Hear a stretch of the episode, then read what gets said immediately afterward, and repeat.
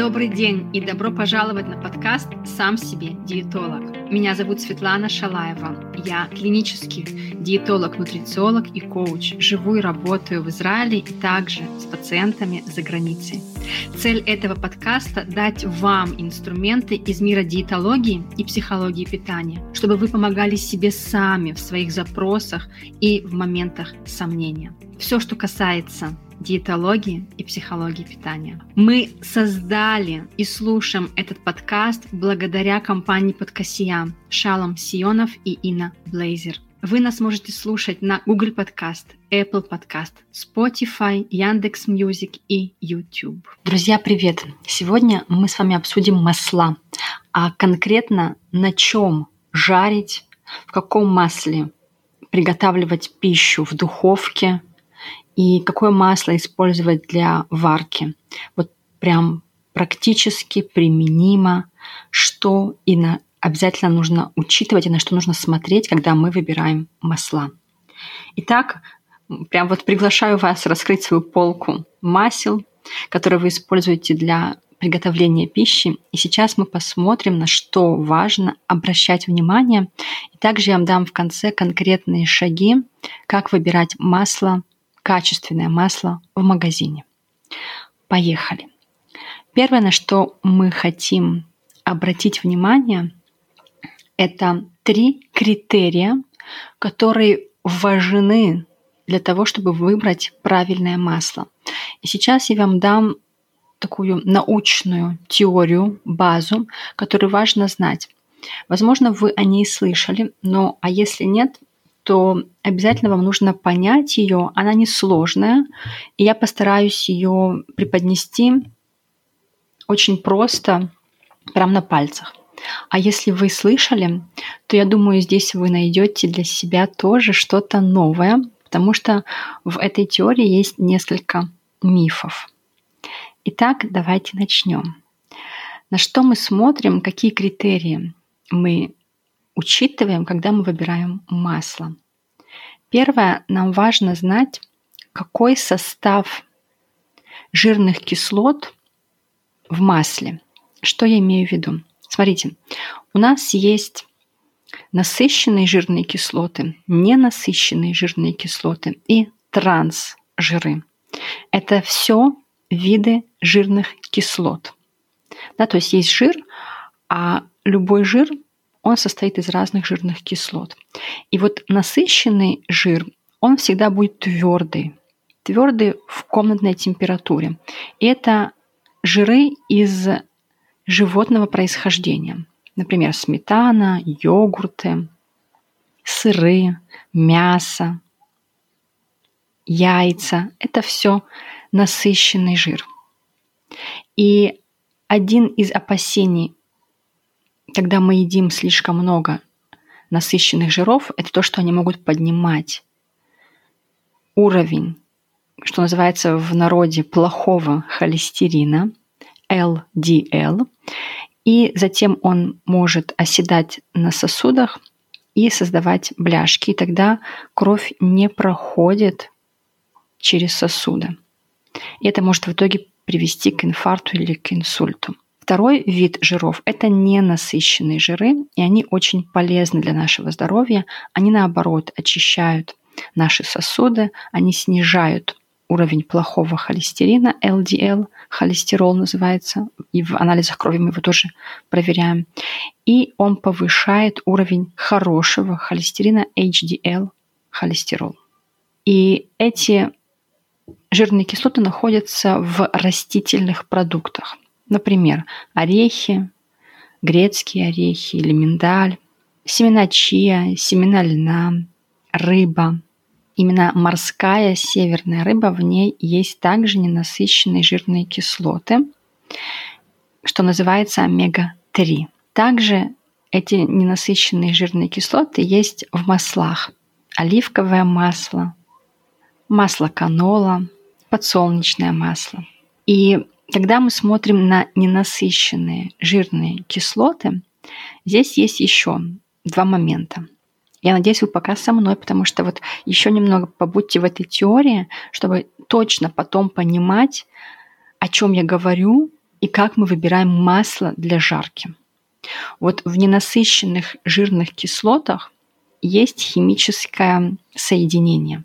У некоторых кислот есть двойные связи, углерод и водород между собой соединяются или одной связью, или двойными связями. И там, где есть двойные связи, это нестабильное соединение. Что значит нестабильное? Это значит, что если я буду нагревать сейчас эту химическую связь, она очень быстро разрушится. Так вот, в оливковом масле нет практически этих двойных связей.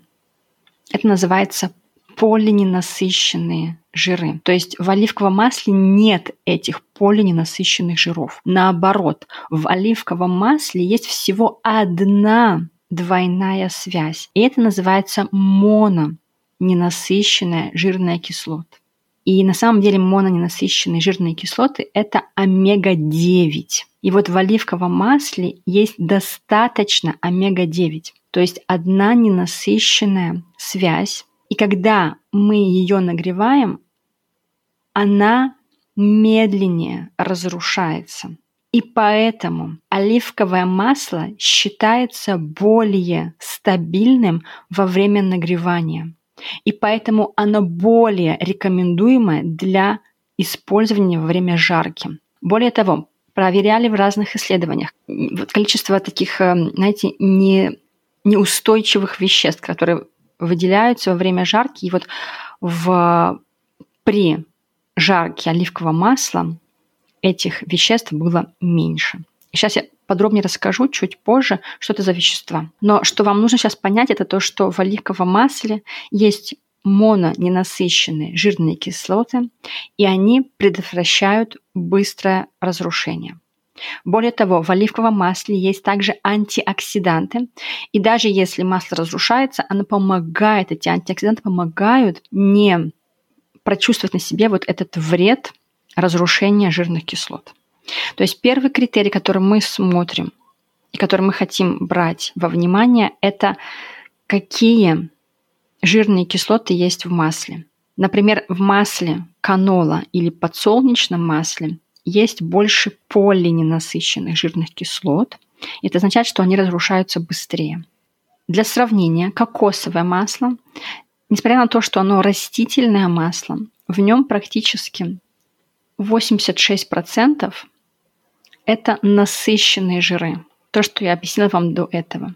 То есть, несмотря на то, что это масло, которое должно быть вроде бы не насыщенное, оно наоборот насыщенное, и тем самым оно может повышать уровень плохого холестерина и понижать уровень хорошего холестерина, и тем самым способствовать развитию риска сердечно-сосудистых заболеваний. Но это масло MCT. И из-за того, что это масло MCT, то есть это средний размер длины цепочек, это оставляет масло более полезным, и поэтому на нем тоже можно жарить, и это нормально на нем жарить. И его состав жирных кислот, он не так быстро разрушается. Вообще там, где есть насыщенные жирные кислоты, например, сливочное масло, оно тоже разрушается медленно.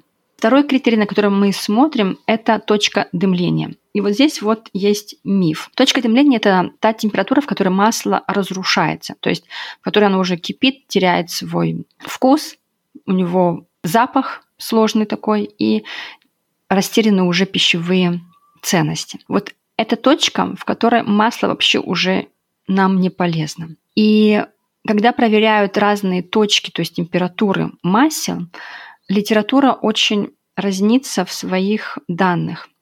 Не могут найти точного определения точки дымления, потому что также зависит от региона, в котором было выращено определенное дерево.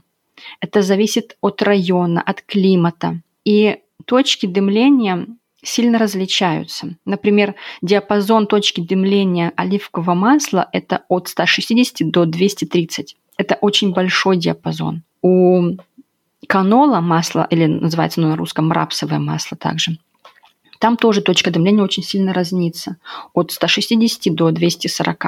И поэтому тут ставится под вопросом, какое масло полезнее. И что нам важно понимать в точке дымления, это чем ниже точка дымления, тем быстрее разрушается масло. чем выше точка дымления, тем оно более устойчиво при высокой температуре. И из-за большого диапазона очень сложно определить, какая точка дымления у масла, и поэтому это не тот достоверный показатель, на который стоит решать, на который стоит опираться, выбрать это масло или нет. И в итоге на то, что реально стоит смотреть, и вот это третий критерий, и он решающий, это потенциальный ущерб, потенциальный вред, который наносит масло, когда мы его греем с помощью создания альдегидов. Альдегиды — это такие тоже химические вещества, которые создаются во время жарки, и они повышают риск сердечно-сосудистых заболеваний, диабета и онкологии. И нам нужно смотреть, в каком масле меньше всего выработки альдегидов. И вот когда сравнивают в исследованиях разные масла, то видно, что в оливковом масле меньше всего создания этих альдегидов.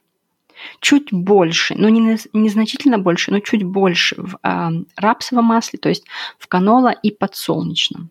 Кстати, масло кхи, кокосовое масло тоже не так велики по созданию э, альдегидов, поэтому по своим критериям они также подходят для жарки. То есть вот если сейчас я резюмирую эти три пункта, то мы видим, что оливковое масло, оно на первом месте, да, очень полезно, хорошо и замечательно для того, чтобы использовать его во время жарки, варки или когда вы используете духовку. При этом знаете, что нет рекомендации жарить еду. Но если все-таки вы обжариваете еду, овощи или там какую-то заливку готовите или мясо, имейте в виду, что оливковое масло, оно наиболее подходящее. Теперь важно также понимать, это следующий вид жирных кислот, который я упомянула в самом начале, трансжиры. Трансжиры – это промышленный жир, это неестественный жир.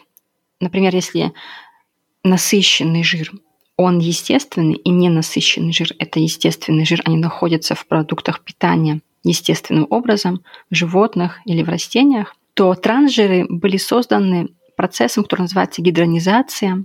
Это упрочнение ненасыщенного жира. То есть взяли обычное масло, например, оливковое масло или подсолнечное масло, и производство решило его уплотнить для того, чтобы продлить срок годности продукта. Когда уплотняют масло ненасыщенное, оно становится уже трансжиром. То есть это становится третьим видом жира. И этот жир, он неестественен для нашего организма. Организм не знает, как его переваривать, как его утилизировать. И это самый вредный жир для нашего здоровья. Он повышает риск диабета, онкологии, сердечно-сосудистых заболеваний. Он очень сильно повышает риск LDL, то есть высокого холестерина. Видно по исследованиям и также с этим утверждением вышла Всемирная организация здоровья, что употребление трансжиров приводит к более чем 500 тысяч смертности, смертей каждый год в мире. И поэтому ввели руководство вывести вообще трансжиры из промышленности. Но почему я вам это рассказываю в контексте жарки? Также было предположение, что жарка, она создает трансжиры.